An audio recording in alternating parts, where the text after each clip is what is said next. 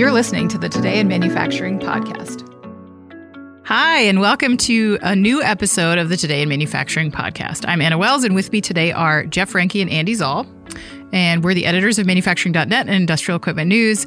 We each have about 15 years of experience covering the industry of manufacturing. Every week, we cover the five biggest stories and we talk about the implications that those stories have on the industry moving forward. Uh, if you can, please like, subscribe to the podcast, share the podcast, um, give us a review if you can, positive, please, on whatever platform you use. And finally, if you want to email the podcast, you can do so with email the podcast in the subject line, uh, Jeff, Anna, or Andy at IEN.com. Uh, we are live some Fridays at 1.30. some Fridays at other times, like today. Um, you can subscribe on YouTube uh, at IN Magazine to get this sent to your inbox when we start. Before we get going, we're going to start with a word from our sponsor, Red Zone. Manufacturers are facing extraordinary challenges today. With labor shortages, supply chain disruptions, and a changing workforce, complex industrial technology doesn't cut it on the front line. What's needed is a new way of working that will not only meet throughput goals, but change the shop floor culture to one of winning where every worker feels they play a part in achieving the company's goals for success. What's needed is Red Zone, the connected workforce solution.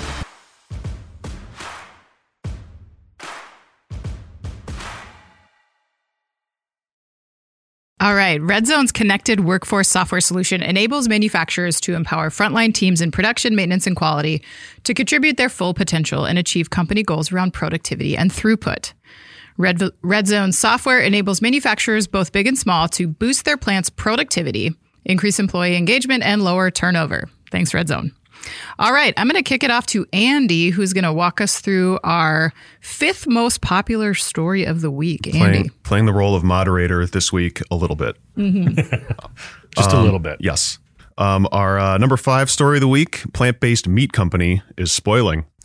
Uh, Beyond Meat uh, has had a rough go of it lately. Sales dropped last year and revenue fell, along with restaurant demand early this year. Um, so as a result, the company slashed prices. Uh, it sold more product, but revenue still fell. And as the company is was preparing to share its second quarter results, uh, analysts were uh, projecting it to fall even further. Uh, John Baumgartner, an analyst, told Reuters that part of the problem was product adoption. Um, the initial excitement around Beyond Meat has passed, and it needs more product innovation uh, and better tasting products. He says to uh, to keep that momentum going. Uh, now it's had product tests at McDonald's, KFC, Taco Bell, and Panda Express that didn't evolve into a broader launch. Launch, uh, and Dunkin', Hardee's, and A&W have already discontinued their lines of Beyond. Uh, inflation and supply chain problems also pose threats. Uh, the company hopes to be able to weather the storm and rebound before it becomes just another flash in the pan. It says here. Um, so I, uh, I, I wasn't here for the uh, what was it a KFC uh, little taste test yeah, you guys did. uh-huh. I missed that one somehow, so uh, I will have to defer to you guys for your Beyond Meat takes. Ooh, I have a take. Go ahead. So I have been a vegetarian for 25 years almost, which is hard to even imagine. but um, one thing I've learned in that time is that vegetarians, I think, tend to have a pretty diverse set of reasons as for why they are vegetarians. Um, some it's a moral choice. Sometimes it has to do with sustainability. Some people are grossed out by meat. Um, anyway, um, I I, th- I think the industry widely for a very long time targeted vegetarians as if they were just looking for health food at all times, like they just wanted to be healthier. I don't think that that's accurate. Um, and so I can't speak for this entire community. Uh, but I will say that when companies started to put some money into meat alternatives and sort of get creative, it was exciting for me personally. Because um, I can't tell you how many like mushy, tasteless black bean burgers I've had in my life just because that was the only option, you know? Um, and and so like I, I think that it's important that suddenly the industry the food industry is is understanding that you know like 10% of americans identify as vegan or vegetarian. They have wallets too right? Like this is important um, sector to target. That being said, the hype around this industry has been ridiculous, and I think it's you know it's exciting that they're making a better tasting uh, veggie burger, but and I actually really like Beyond Burgers, but they're expensive, first of all, and I don't buy them often for that reason. Um, I think they also emerged during this strange time where everyone and their brother in the food industry decided that they needed to go develop a plant-based division. There's a ton of competition out right now. And these companies are trying to scale and they're spending a ton of money on R&D um, they're spending a ton of money on marketing. They have inconsistent distribution, as you mentioned. Like they're working these rollouts with all these um, restaurants. Like that takes a lot of resources, right? So I feel like you can look at this story and think like nobody wants this product. That's why it's fail- failing. I don't think that it's true. That's true. I think it's a little bit more complex than that.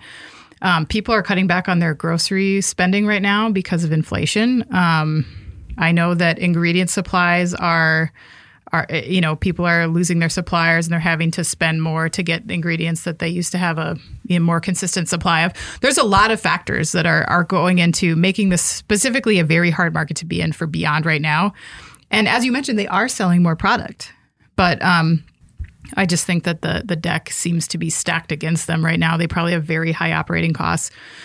So, um, you know, if you look at what they're saying too, they're blaming inflation, they're blaming re- recession fears, they're blaming interest rates. And I think uh, that is largely true. Obviously, they have some kinks to work out with their rollout, but I don't think that this speaks exactly to a, a market issue for Beyond, rather, more um, business variables that are very challenging for every company.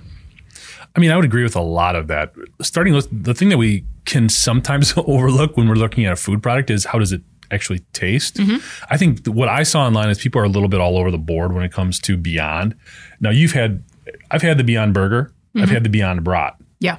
Um, I don't. Th- I think they taste good, but they do not taste like what they're supposedly replacing. If you've had a burger, if you've had a brat, mm-hmm. these things are not close, in my opinion. Right. Now, I can still put these things on a bun and throw a bunch of onions and other mm-hmm. condiments on them, and they taste great, but it's not the same. And, and the reason I bring that up is because one of the pieces of research that Beyond put out there is they felt that their market, 70% of their market could potentially be people who are looking to reduce how much meat they're eating. Right. Yep.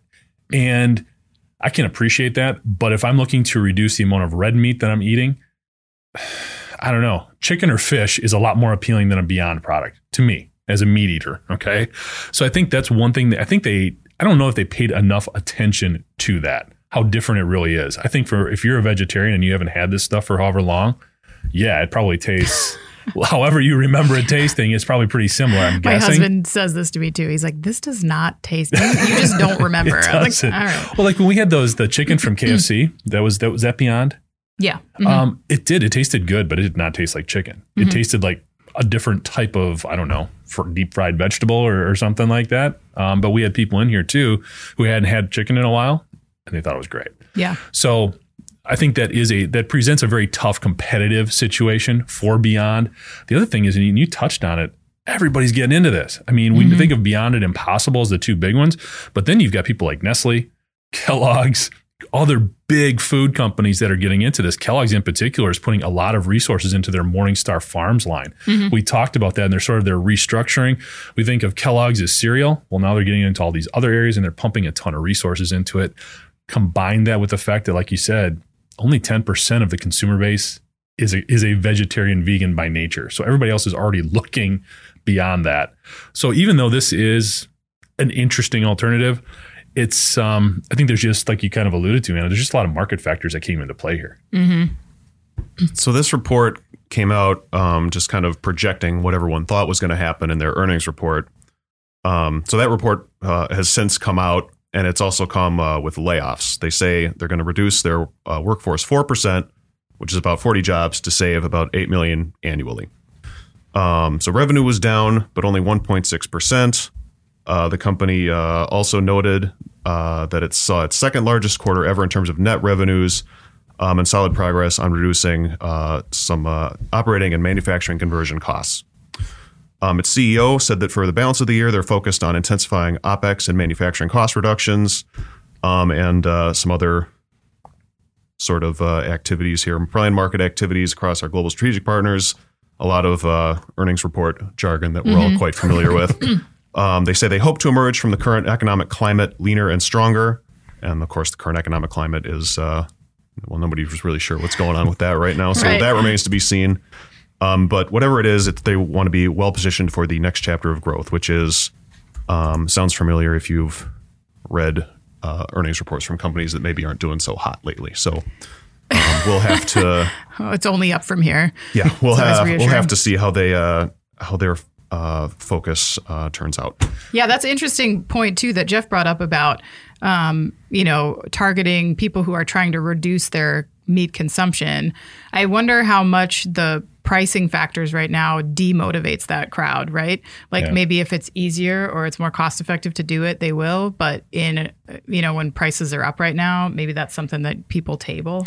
Well, it was interesting too because like with um, the brats, I bought those for my wife and put them on there, and again, they tasted fine, just not like the horrible you know combination of grease and fat that is a brat. I mean, it's just it's not the same.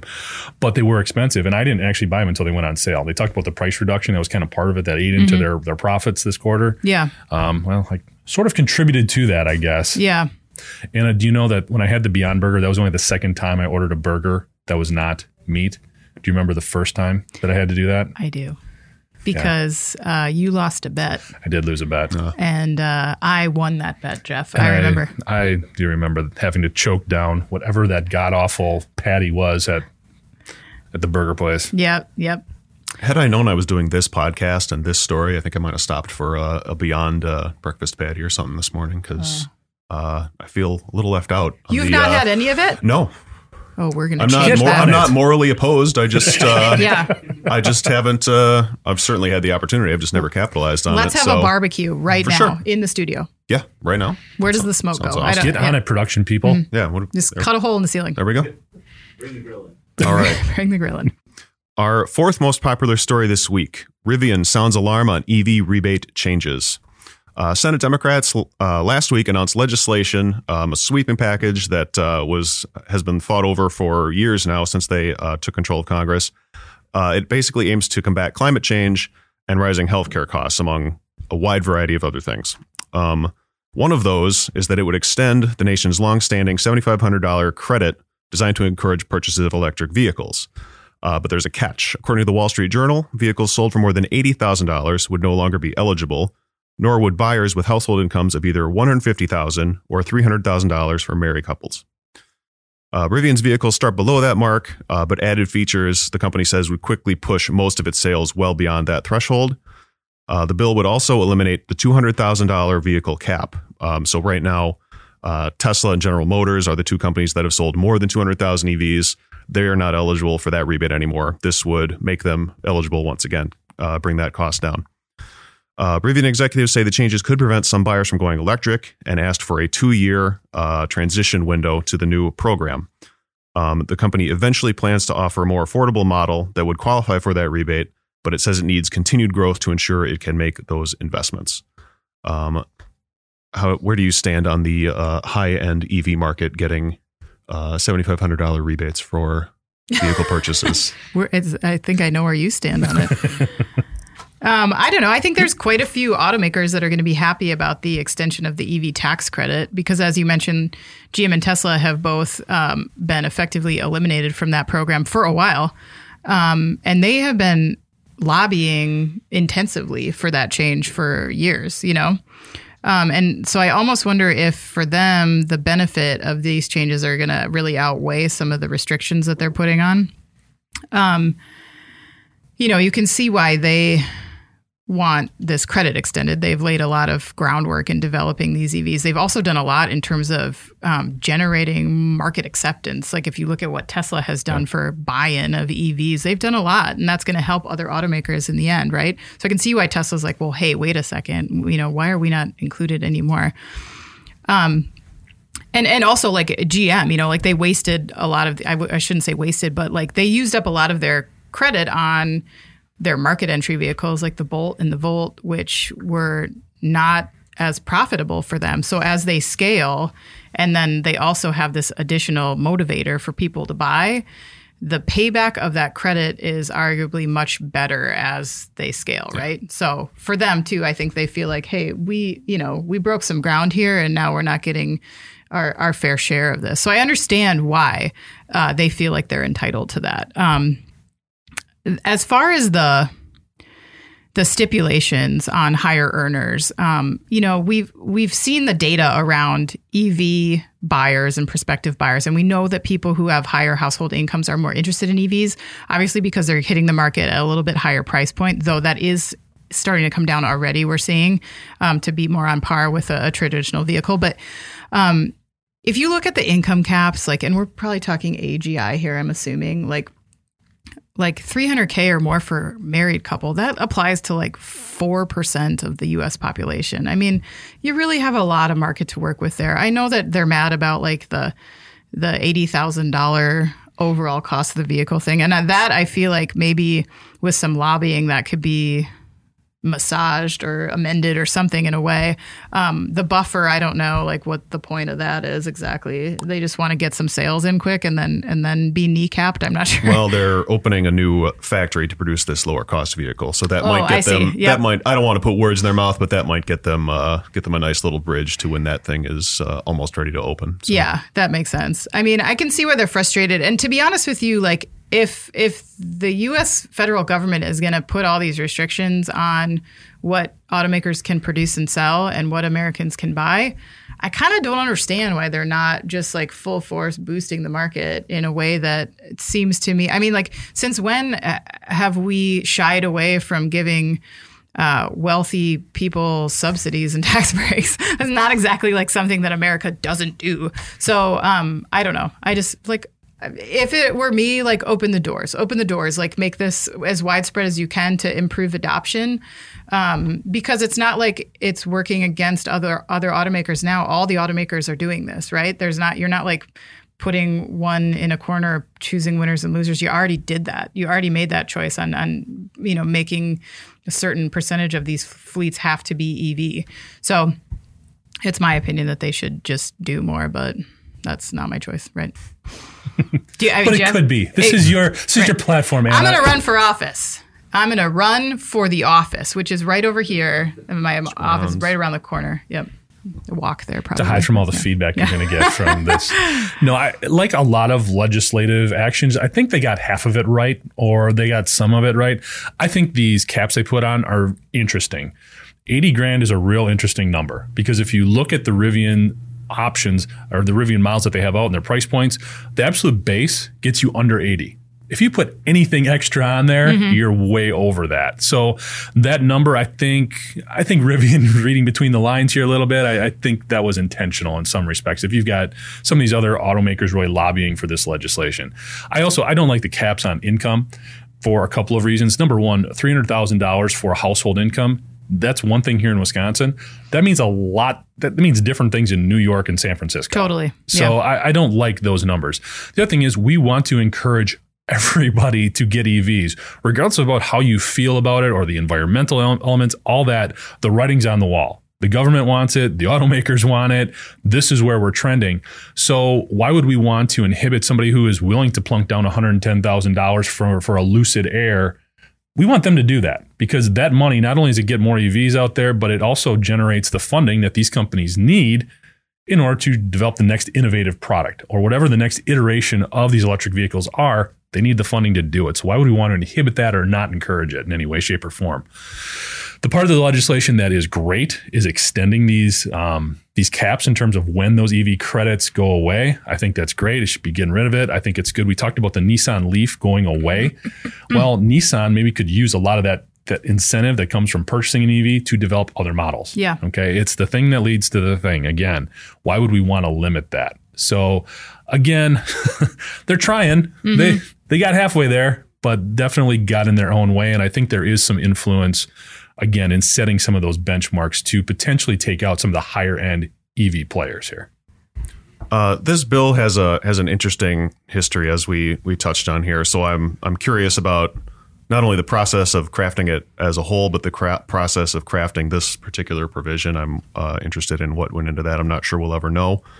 Um, but I'm uh, I'm kind of with you guys on this. If they want to lift, uh, just keep the incentives very broadly, they probably should be doing more to incentivize electric vehicle purchases. So I don't know why we have to means test everything here. The thing that's interesting is actually, you know, Rivian right now, they're talking about three vehicles, right? They got the truck, which definitely is not going to, I mean, no truck is going to probably fall within this price point. It's going to be more than 80 to start out with.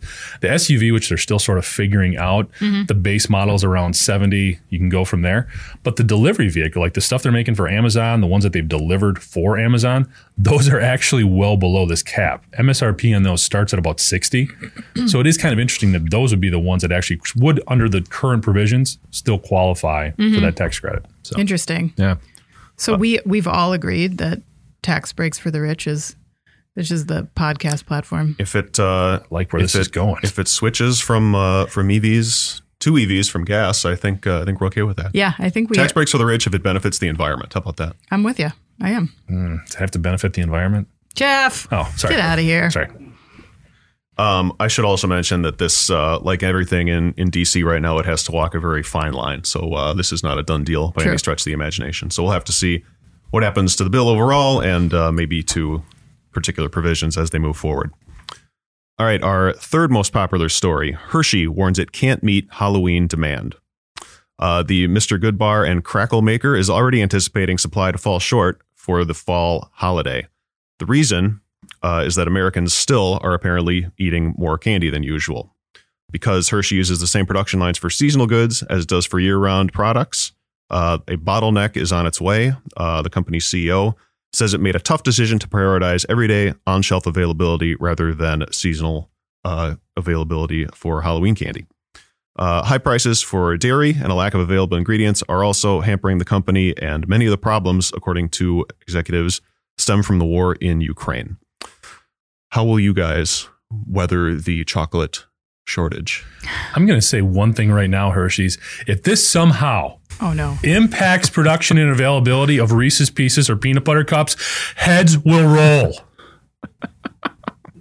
Just want to put that out there. If it, it has to be shaped like a pumpkin for you to eat it, the No. Reese's. Okay. No, not at all. But those, they got to be there. They have more peanut butter in them. They're better in in all regards. So Absolutely. Especially the peanut butter on peanut butter ones that we tried. I still can't find more of those. yeah, those are good. The ideal formula is the little foil wrapped ones. That's the perfect ratio of chocolate to peanut butter. I know they're smaller, but you can just eat more of them, and that resolves that problem. Well done. Yeah, that's just that's, That's why just they pay me the big math bucks right there. yep. Yep. No, I think you know Hershey. It's interesting. I think they're facing a number of different cost-related challenges here, um, and they all do relate to production. Surprisingly, I mean, we look at dairy prices. Um, when you look at milk, is up about sixteen percent. Butter up about sixteen percent as well in the past year. Anybody who's buying groceries has experienced those. I didn't realize milk was on average that high, that much more. Um, but obviously, that's going to impact a company like Hershey's and, and when the products they're putting out. The other thing is we talked about a Hershey plant a couple months ago that was looking to unionize. Right now, there's seven main manufacturing facilities in the U.S. Only two of them have unions. But uh, as we cover these trends, all these workers, especially in food, man, food processing, food manufacturing, they're wanting to get paid. They put their time in, especially over the last year and a half, two years, when everybody else was shut down. You have to think because in one part you're thinking, well, if you need more product out there, just increase production, make more stuff. Well, if the ingredients are going up, and then you're potentially paying workers more because either they're unionizing and getting together collectively to negotiate labor rates, or the fact that they just want to get paid better. I think some of those things are definitely impacting Hershey's decisions here, even though Halloween has got to be just like a cash cow for them. For sure. Yeah. Well, and it sounds like they would have to add lines, you know, based on what they're saying is that they're using the same lines for this type of production. They've been to balance balancing that in the past and and it, are not able to do so now. Um, you know, recently we we talked about how some businesses were discovering that assumptions they made about pandemic specific demand becoming permanent, like a new normal Yeah. were kind of slapped down with reality that not much had changed in their industry in the end. Amy's Kitchen, we talked about um, opening up a new plant and then having to shutter it within a year because people started to go back out. They started to eat at restaurants again. Um, you know, the candy industry, um, uh, with Hershey kind of contending here that candy consumption has still been up since 2020 um, with n- no signs of changing. I guess if you can suffer through like the daily onslaught of horrible outrageous and tragic events in the news cycle without a vice of any kind, then I'd like to know like what you're doing. like I, I can just see like people just like sadly like eating peanut butter cups on their couch every night as I watch the news. Booze or candy, right? Booze or candy, right? Band name. Um, and I, I I also wonder too, like special occasion candy. Like um, I don't know about you guys, but like it seemed like uh, during Halloween the last two years, um, my neighborhood like just pulled out all the stops. I think because everyone feels bad about like the pandemic and how terrible it's been for little kids. Like Easter baskets are getting bigger in my family. Like Christmas stockings, ha- Halloween, like everything is just like on a grander scale. I think because we're like, we are so sorry that you were got to wear a mask to school every day. I'm like, can't see your friends. I don't know. You had to quit swimming. Um, I, I feel like grandparents and parents like trying to make up for the pandemic. Like that's real. You know, like that's really happening. I don't know how long that lasts, right? Like, does it last forever? Yes. I I don't know. I mean, like it seems like Hershey is maybe hedging their bet a little bit that this demand spike, you know, like maybe they're riding it out to just see if it's permanent versus like making a snap decision to add production when we don't know what the long term scope of this will be. Um, you know, some, uh, as we mentioned in the case of Amy's, they really paid the price when these pandemic trends were determined to be temporary. And so, in my opinion, you know, Hershey is maybe just trying to take a more conservative approach. And if that means like leaving some business on the table, um, because of that, Yeah. uh, maybe that helps them down the road when they didn't uh, potentially overexpand to meet a demand that's not there forever. According to my unofficial, unscientific research done by me, Yeah. 75% of all candy is purchased by grandparents for grandchildren. Oh my God, it's ridiculous. Like, yeah, it, that does not stop. That just keeps going. You're um, you're just at the genesis of that journey right there. I'm enjoying it. Yeah. Because I eat a lot of the kid the kids candy. what I do is I like I'm like here's a piece and then I like hide it and then just wait for them to forget about it. you are better than me because I just ate it. That was me hiding it. That's hiding. That's fine. Counts. That uh, hypothetical of uh, just eating chocolates on the couch just to get by on the weeknights, that's may have hit a little close to home. Just, Sorry, man. um, You're no, not it's all right. sad doing it. It's She all kind of It's good to this. be. Tears rolling down yeah. your cheeks. It's good just- to to get some some self awareness once in a while. uh, Hershey says it's going to be adding more manufacturing lines. Hopes that it will be able to meet demand uh, for Halloween and otherwise in the next couple of years. Other companies uh, should be able to carry their weight uh, to supply our nation's children um, in a couple of months here. Um, one thing I wanted to address before we move on is uh, your usual host, David, uh, was concerned about an unusual angle. He's concerned um, about the level of discounted seasonal candy after Halloween. Oh, and not being able to grab his weird um like Brach's mix Yeah. at a fifty percent discount. Correct. Well, because they're going to supposedly that is one of the companies that's supposed to benefit from this, Brach's, which I don't know. That might be their singular singular hope. Yeah, I'm just since David. grim Halloween if they're replacing. Yeah, since Oh. David is not here to defend himself, I'm just to let all of you know that he has very poor taste in candy. Like the eh, the what it- house How that long did it you take us to get rid of the stuff he had last year? It took like six months. yeah, right? like the butterscotch discs and stuff. That's David's house. And the get that. result of that is his dentist has bought a vacation home on a lake based on his dental bills. Sorry, David. Not sorry. Sorry, David. Our second most popular story this week Jeep closes its only Chinese plant. Uh, Stellantis is making some changes across the Pacific. Um, according to Bloomberg, the automaker has concerns over its Chinese operations, so CEO Carlos Tavares plans for the company to transition to an asset light strategy. That strategy includes closing the only Jeep plant on Chinese soil and terminating a 12 year partnership with China's state owned Guangzhou Automobile Group. The plant made the Jeep Cherokee, Renegade Compass, and Grand Commander models, and the CEO says the closure was collateral damage from ongoing trade spats. He fears that political interference could cause the plant to fall victim to cross sanctions if China acts on rising tensions with Taiwan. Tavares also said a major shift in the Chinese market is causing Ford vehicle sales to fall. Namely, the company is tipping the scales in favor of its domestic automakers. The Guangzhou Automobile Group says the real reason Stellantis is abandoning the market is because it, quote, failed due to a, quote, a lack of respect for customers in the Chinese automobile market. So who do we side with here? Jeep or Beijing? First of all, Andy, how do you feel about the term asset light? That Sounds like uh, the worst beer ever. asset light. I'd try it. Oh, you just at board meetings and just- stuff. You just, hey, you guys want, want some the asset top. light? Pop the top on this one, huh? Andy, I, I just want to get your take on that term, though. It's not. I've been.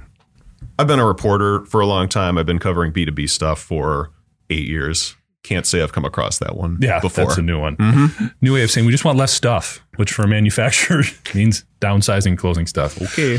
By the way, great job in pronouncing that company name. Could you do that again? Guangzhou. Guangzhou? I think that's right, but do not quote me on that. It is now. Okay, It's Okay. right. Good enough. Yeah, I would think these type of operating environments have got to be difficult when things are going well. We know GM and others have had success in these 50-50 splits, which basically once China opened up domestic manufacturing within their border for Americans, for American companies, that's what it is. It's a 50-50 split with companies like this that are in part owned by the government. So you are dealing with a different type of operating environment. And I actually kind of agree with the comments made by um, the um, the expert there in the Chinese auto market. I don't think that that they were really paying attention here to what was going on with Stellantis. The vehicles that they're making there are SUVs. They're larger SUVs. When you look at the leading um, SUVs, if you will, that are selling in China, the top three are made by domestic Chinese manufacturers, and they're CUVs. They're smaller. They're they're they're crossover utility vehicles. Then you've got the Honda CRV and the Tesla Model Y. The Tesla Model Y might be the largest of the top six because the sixth one is the Toyota Rav4. So these are all smaller types of SUVs.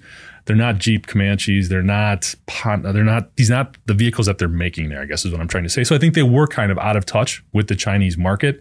What I thought was kind of funny is in the the sort of the ramp down. Um, I think they actually made like two vehicles a month or something like that, which I thought was really interesting. Like, why do you bother? Is it like two guys on an assembly Yeah. line just going station to station, bumping out because they had the parts or something? I mean, kind of like how does that work? But um, so I, I think this was the writing's been on the wall for a while. What is interesting, if you look back a little bit, at one point Stellantis was actually looking to have a bigger part in this business. They were trying to get an additional twenty five percent ownership in it. They must have seen things definitely going sideways. Was not going to be saved. I think they threw the the relationship was probably difficult, but not the primary reason they ended up shutting this factory down. I agree with Jeff. I think that maybe they're not um, they're not saying just how precarious and and difficult this relationship Yeah. was. Um, you know, I, obviously Stellantis was dealing with a big ball of wax, considering uh, how this was received by their partner. And I think it's a good reminder of how some of these global operations are viewed. You know, you see these as like profitable opportunities, but they do come with some risks, as we see in this case. And um, you know, if you look at like not only the economic policies in China that favor these domestic automakers, um, which apparently didn't include this joint venture. Um, and and you wonder if you know did Stellantis think it would, and then it ended up not. I, Like I don't know why, but um, but obviously they're also worried about getting kind of tariffed into oblivion. If you look at uh, the global stage politically right now, the situation with Taiwan is really heating up. Um, you know, Nancy Pelosi visited Taiwan recently. It very, very much angered the Chinese government. They were doing missile tests. Um, I don't see this as a situation that's improving. Um, and so, uh, you know, when you add all that into this uh, clearly contentious relationship uh, that they have with GAC, which when when their first response is uh, to Stellantis saying they're shutting down, is that Stellantis fa- failed. Like that's the words of a partner that was maybe blindsided or angry or both. Um, this does not sound like a calculated business decision that involved both parties. Um, so I think, you know, to your point, I think that relationship was maybe in worse shape than was being articulated here. But don't you think Stellantis is on the, the hook somewhat? Again, they were making the Cherokee, the Renegade, the Compass, and the Grand Commander. These are big vehicles. Sure, but do you? I mean, how much of an incentive was like the government providing to buy those? You know, you said the top three were domestic Yeah. automobiles. I mean, maybe people are buying them because they're getting a huge break on them. I don't know. No, fair point. Um, Tavares, uh, he said this decision again, referencing how how troubled this relationship was. He's he said the decision was rooted in broken trust with its partner, um, and he mentioned the growing risk of operating factories in China because its politicians are increasing meddling in business. Uh, but he also admitted that the business is racking up losses. So Is a mix. it's uh, I, I wonder if I mean this is the largest car it's the largest market in the world it's the largest car market in the world so I, I wonder what kind of long-term ramifications this could have for No, that's a good call. I mean, especially if they're trying to get into EVs. Again, China is the biggest market, like you said. Well, they said they're still going to sell in China. They're just, uh, you know, all that has to be imported in, and they think. I think that that's going to be less volatile than worrying about what the tariffs could do to them. I'm not sure Yeah. how that will work out for them in the end. We'll see. Yeah, we'll have to see. All right, our top story for the week GM to punish exorbitant car flipping. Auto consumers are running into yet another roadblock markups. Automakers have watched as high demand vehicles are quickly resold by their initial buyers at markups described as exorbitant.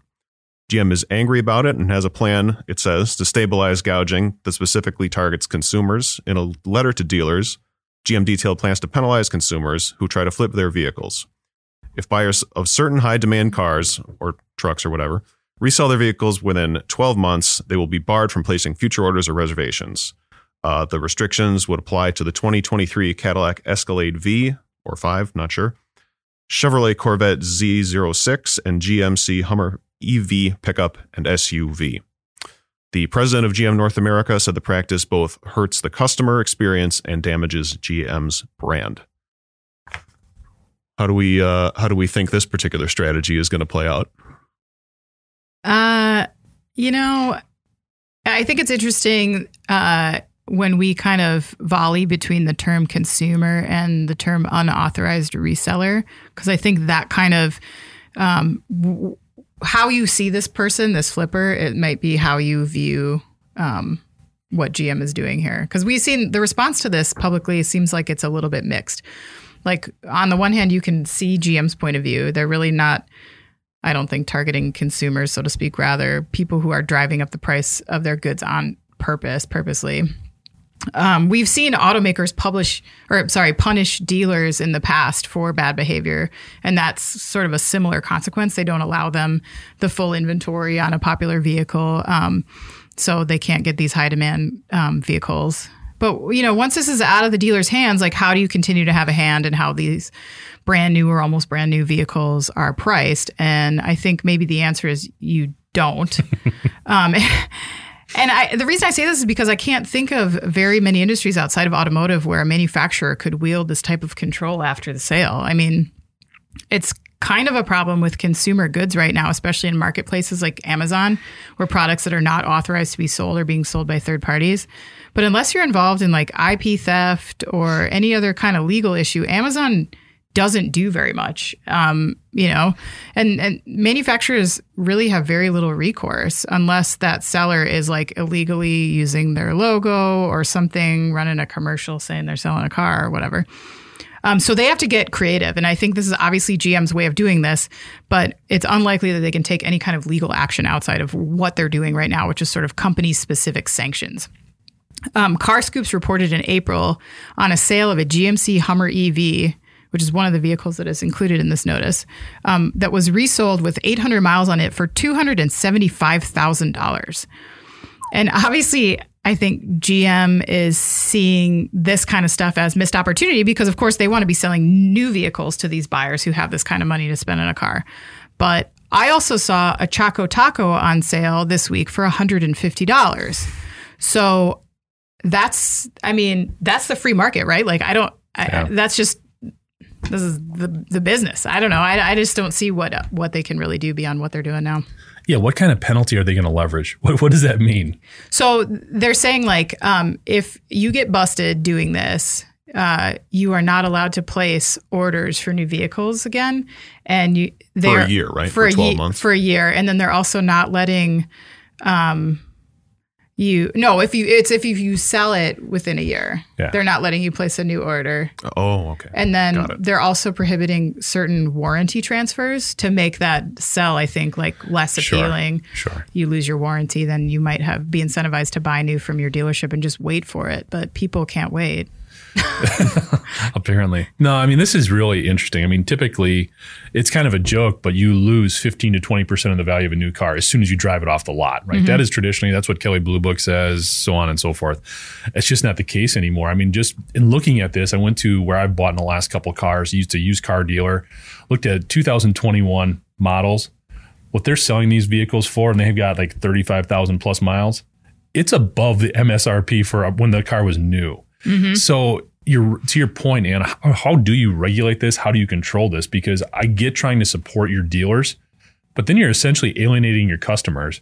Plus the process that what are they going to do? Track VIN numbers and, and everything else. I mean, the logistical nightmare that this could represent Right. and alienating people, especially if you get something wrong. I mean, it's competitive enough out there. You've got enough choices in terms of where to buy your vehicle. These are unique when you look at specifically the Corvette and the Hummer. I mean, there isn't a lot of comparable vehicles out there. But if you piss somebody off after they just spent $80,000 on a new vehicle, yeah, I think they might try to figure something else out. So I think GM is definitely walking a thin line here. Um, I have a feeling it's a lot more um, posturing than anything they're actually going to do. I think they just want to get out there and say, "Hey guys, knock it off and see what happens." You know, with that. One of the things I looked at too, I was kind of curious. If you had to guess, what do you think? What vehicle do you think has the best resale value? 2022. So it's from Kelley Blue Book. They put a top 10 in terms of the vehicles that retain their value the best within over like course of five years. So you buy it this year, sell it in five years. Which one's going to be closest to what you bought it for? This is, bef- I think they're using a lot of factors here that are before stuff got weird. Oh, okay. You know, like it's all off the charts now. Yeah. Like who knows? I would But say like like maybe like a muscle car or a truck because they're just so popular. I was going to guess the F one fifty. They're all trucks. That's what I thought too. I would have thought the F one fifty just because it's sold. That one is actually eighth. I was really surprised. The top ones are the Toyota Tundra. Hmm. Is accordingly, according to Kelley Blue Book, retains their value the best, followed by the GMC Sierra, the Toyota Tacoma, the Ford Maverick, which is like a newer, smaller size truck from Ford, and then the uh, the Corvette is at tied for fourth. Hmm. So, yeah, interesting mix of vehicles, but the Corvette again, what GM's trying to do in terms of people not selling it so quickly. So, yeah, uh, it's the automotive. We talked about this at length. It's just in a new new era in terms of used cars and everything else. This uh, this brought up a couple questions for me reading this story. The first was, doesn't it just mean that GM should be selling these cars for more than they already are? I know car prices are insane, but doesn't this mean that they're not insane enough if they're turning these around so fast? It's a good question. I, and I think, uh, you know, back to the fine line. I mean, they would have to, they have to look at, though, not like pricing themselves out of the larger market, you know? I mean, you would hate to lose, cust- they're so competitive, you know, you'd hate to lose business to somebody else because you overdo it. But I mean, it's more of a production issue, right? They just can't get enough of these vehicles out there. People are desperate for them. They don't want to go on the waiting list. They'll take something with more miles than they maybe would have bought before and pay a premium for it. Okay. Um, and the other one is they Steve Carlisle, the, the president of GM North America, suggests this hurts their brand. I'm wondering if that's if you have a bad experience with this, sure, but I mean, if they're having this kind of resale value, Yeah. this kind of Yeah. demand, that's not the reason. The Yeah. reason is they want that money. yes, But he's not going to say that. no, that sounds worse. Wait a minute. Are you telling me a company who makes something wants the money for it? It's so crazy, but I think that might be what we're looking at here. This podcast has opened my eyes. Every also, week it does, I think. I was also since I was also wondering since you brought it up, what would you would pay for the world's last Choco Taco, if not 150 Oh, dollars? this is a good story. This, is a good story. I'm glad you brought this up, Andy, because I found a Choco Taco over the weekend and I had never had one before. And we were at the beach, and the snack shack at the beach had some Choco Tacos, and uh, they were just at like regular $2 price or whatever. So my husband and I bought two of the last Choco Tacos on earth uh, for for uh, the average price of two dollars, and that was paying too much because those are terrible. really Yeah, and I was not expecting to think that or say that, but it like what? Oh, I- producer Alex this is a hot not take apparently in with the studio. Yeah, um, I'm getting some glares from the production side. Anna's camera may have just shut off. But This podcast is over. maybe they were old. I don't know because uh, because no one cared about the Choco Taco until uh, they said they were going to stop making it. So I think they've been in there for like two years, That could be. just at the bottom of the cooler. They were just like super soggy shell and like it just was not very good. I think I may have had one in my life, and that was probably you know 30 years ago. Yeah. Um, there's just always you see it and they're like, wow, that looks amazing, and then you see the drumstick, you're like, oh yeah, Drumsticks are far Yes. superior. Yeah. And it's like basically the same product, except the drumstick is just much better. Yeah. So that's my take. Uh, we should have organized this beforehand, but is there a, is there an adver, advertisement read here? Uh, before we move on to in case you missed it, there is, yes. So um so now should Before we get to in case you missed it, we have another word from our sponsor, Red Zone. Manufacturers are facing extraordinary challenges today. With labor shortages, supply chain disruptions, and a changing workforce, complex industrial technology doesn't cut it on the front line. What's needed is a new way of working that will not only meet throughput goals, but change the shop floor culture to one of winning, where every worker feels they play a part in achieving the company's goals for success. What's needed is Red Zone, the connected workforce solution.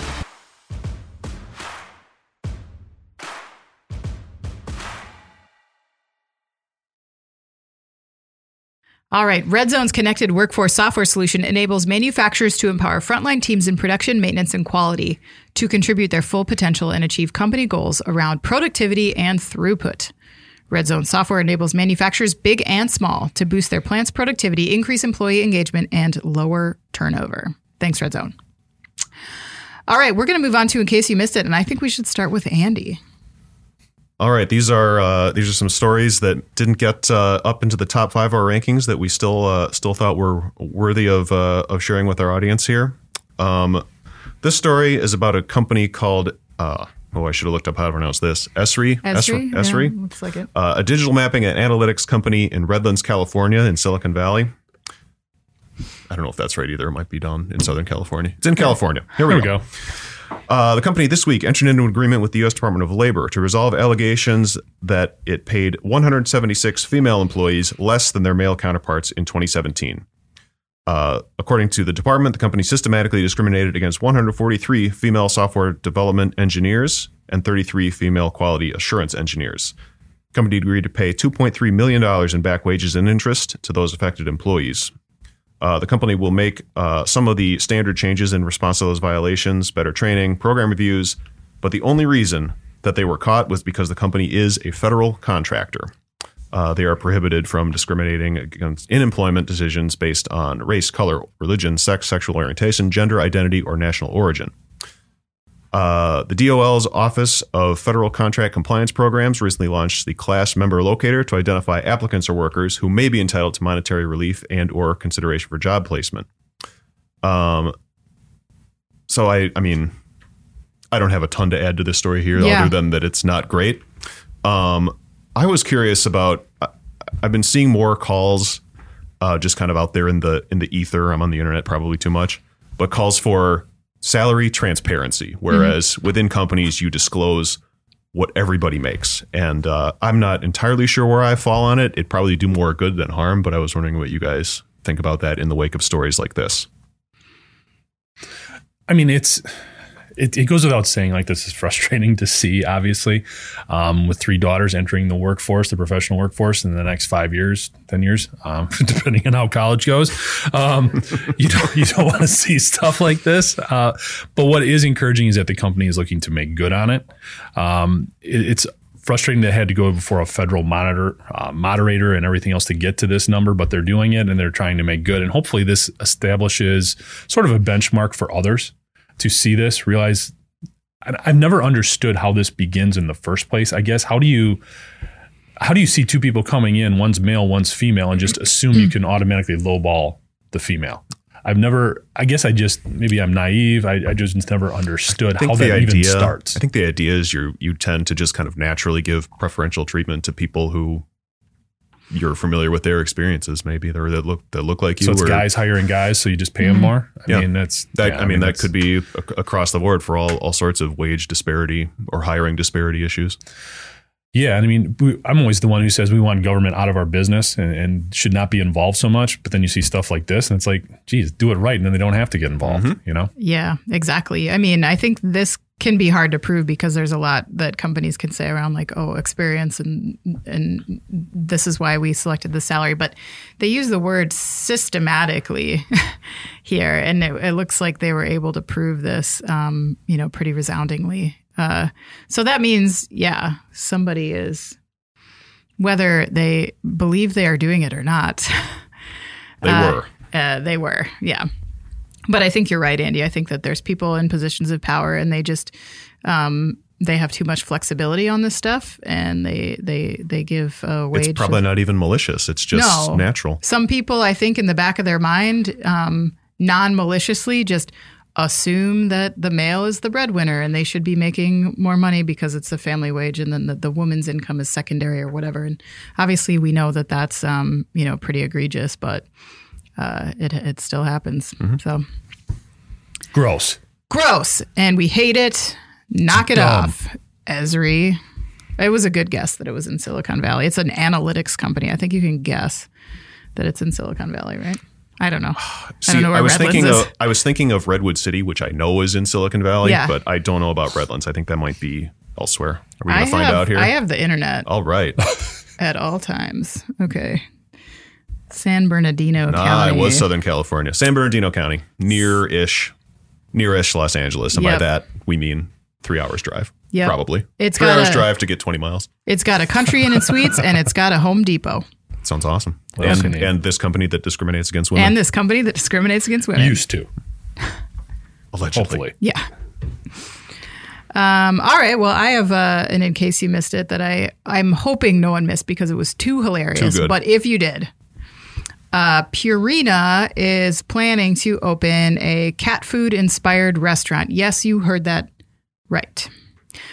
I know that this is purely marketing, but I picked this story because it was too hilarious to not talk about. So, Purina has announced a new restaurant concept that's inspired by its Fancy Feast brand of wet cat food. Oh, I said wet cat food. Titled Gatto Bianco by Fancy Feast.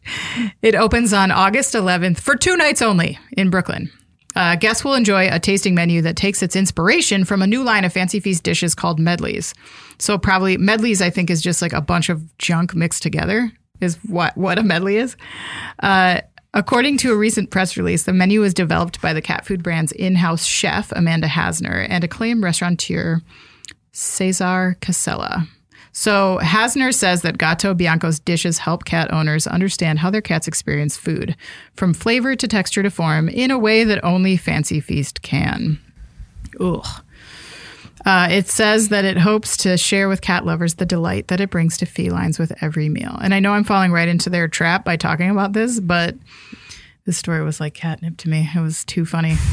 But I've said this before. Like I'm really having fun with the um, the marketing that has developed as a result of social media and trending and viral campaigns. I mean, we saw a job application campaign soliciting a chief was like taco officer or something, or uh, we saw like a, a dog beer tester, um, a chief donut maker, which was like somebody they wanted to uh, drive cars around in Yeah, circles. Dodge. Dodge. Yeah. Dodge, yeah. Um, and I just think it's fun that um, when companies are taking a lighter approach um, and taking a lighter look at their business and the marketing campaigns that are kind of taking a viral concept uh, that's weird and it, it works. I don't know. I mean, it's absolutely revolting, this restaurant Thank you. concept. Okay, you brought it back. I was a little worried there. No, I like don't want to be inside the restaurant. I want to laugh at it from the outside and just, um, Uh, you know, even food that's like reminiscent of canned cat food is just like horrifying. But they know that, right? You, you know that they know that they're poking fun. They're just having fun, mm, and Do we? I, yes. Uh. Because if they thought people really wanted to eat that food, they would do more. I don't know. This is a pop up restaurant with like, uh, they're they're taking like four tables a night for two nights. I mean, it's like sixteen people will eat there. It's not a real thing. It's just a pretend flimsy marketing campaign, but it's funny. I don't know. We made the video that we made had this really weird cat in it, and the cat's face just looks so happy about this.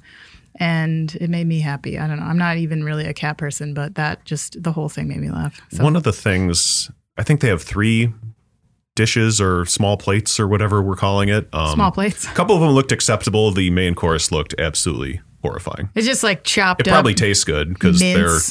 Mince with like some peas in it or It something. looks yeah, it looks like British food Ugh. and didn't- also cat food. I want nothing inspired by pet food.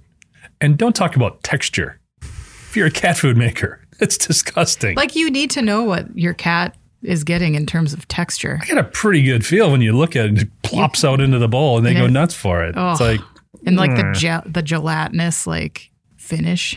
Do you think they're worried about people showing up and behaving like their cats when they show up to eat? Like Should showing be. up an hour hour early for their reservation and screaming? You just start circling the table. Well, because you know that the people who are like, yes, I need to be there, um, are really cat people, like real, real cat people.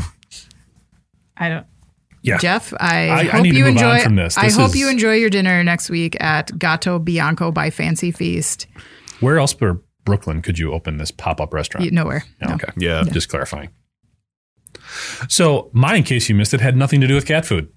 Too bad. It is a story about the um, National Labor Relations Board telling some mine workers in Alabama that they need to pay their coal company over $13 million effectively in restitution for going on strike. So basically, the story starts in 2015. This coal plant uh, was owned by Walter Energy. It was sold to a different company called Warrior Met. The, the facility was, the business was in dire straits. The workers made a bunch of concessions in terms of pay, healthcare benefits, etc. Over the course of time, Warrior Met did a good job in bringing this thing back. Um, they were able to, um, they saved the com- the the what the employers did save the company about a 1.1 billion dollars over the past five years, and since 2017, Warrior Met has paid over one and a half billion dollars in dividends to its shareholders, and its CEO is getting about four million dollars a year. So basically, the company got back on its feet. The workers are like, "Hey, remember us?" Mm-hmm. And the company said, no, we got a deal in place. We're not giving you any more. They went on strike a little bit more than a year ago.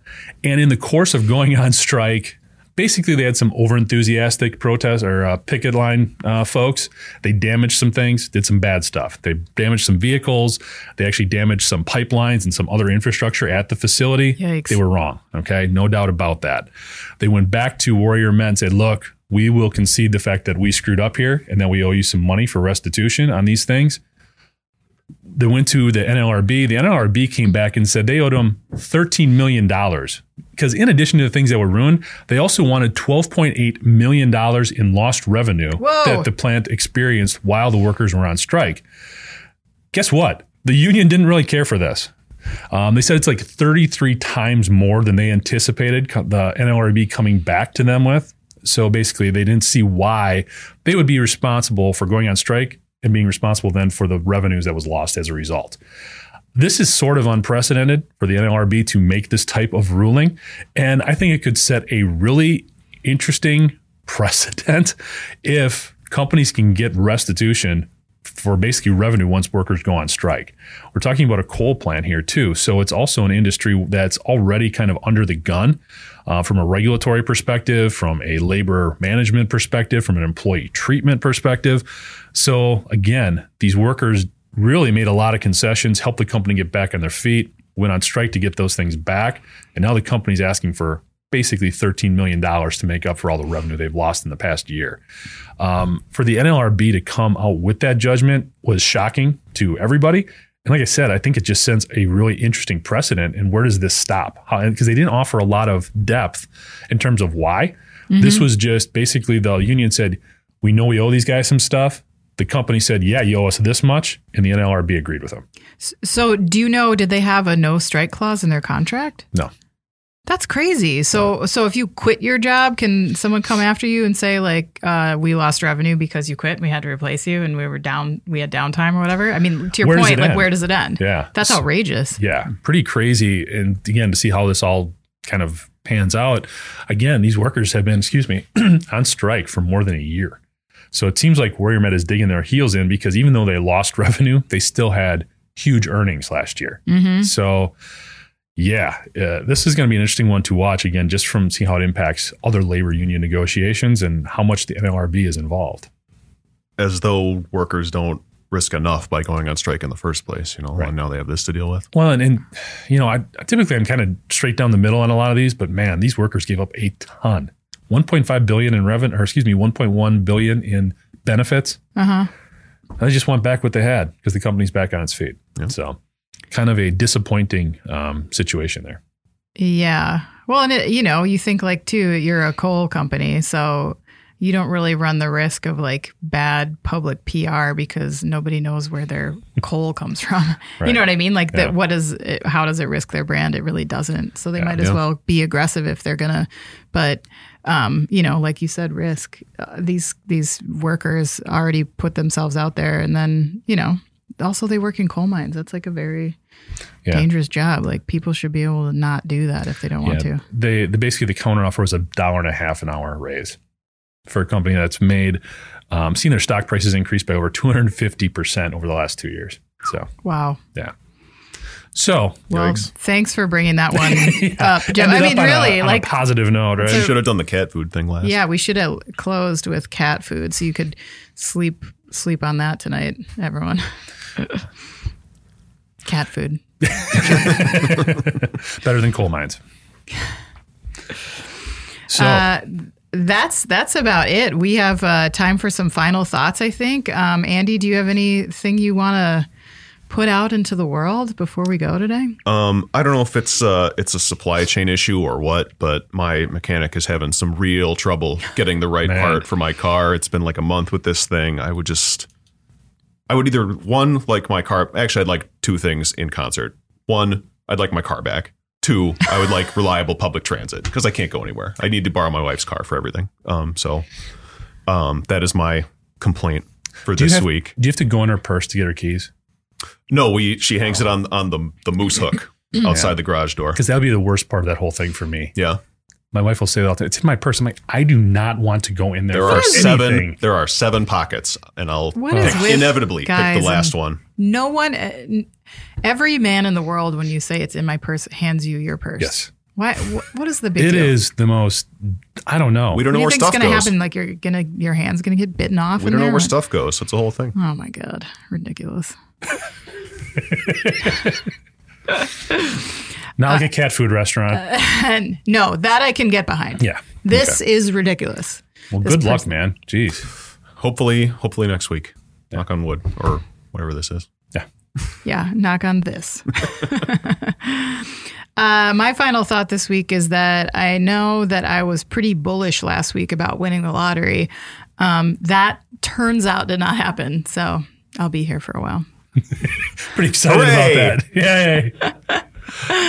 Yay. um, couple final thoughts. First of all, um, I've got two of my daughters having birthdays. One today, Oh. one, or that we're recording. The other on Monday. So when you hear this, uh, just think of me when you're having a drink or saying your prayers, because I will have a 19, 17, and 16 year old daughters. That's a lot of feelings, folks. Just so you know. Um, but happy birthday to all of them. They're wonderful and um, have some good times this weekend. The other thing is, I've been listening. I was talking to this. I know I've been talking to everybody in the office about this, but when I grew up, I was really into wrestling. Like from probably, I don't know, eight to 14, super into it. Then I got into it again kind of when I was in college with Stone Cold, Steve Austin, and all that. And now a lot of these guys have podcasts and they are fascinating when they talk about stuff behind the, the business and all that kind of stuff. Um, really interesting. So, two I would highly recommend is Oh, You Didn't Know by the Road Dogg, Brian James, and also My World with Jeff Jarrett. Those are two really interesting. If you're into wrestling at all, I'd highly recommend those two podcasts when you're not listening to this one. Yeah, This one first. Prioritize. Then maybe the wrestling stuff. Learn something, then be entertained. Exactly, Andy. Uh, Priorities. something and be entertained, then be only entertained. Yes. We'll we'll workshop it. We'll get that right. That's our tagline. uh, do we have trivia this week, or are we still taking No, a? and you know, I kind of thinking back to what David said. It's not about the type of question. I want to come up with stuff that you can't just Google and find the answer to. Okay. kind of takes away from it. So that's what I'm still working on. I need just to. need more time. Wow. Sorry, I'm just asking. I do. I need a little more time. okay. Man, So demanding. It just seemed a little defensive. That's all. I'm working really hard on it, okay? All right, Jeff. Forget it. Good. Forget I said anything. Whatever. Please make sure to like, subscribe, share the podcast. Um, and again, to email us, you can reach us at Andy, Anna, or Jeff at IN.com. Or if you want to troll David for him not being here, that's David at IN.com. Email the podcast in the subject line. Uh, again, you can subscribe to our daily and weekly newsletters to get the podcast in your inbox as soon as it goes out. So look for that. All right. Thanks, everybody.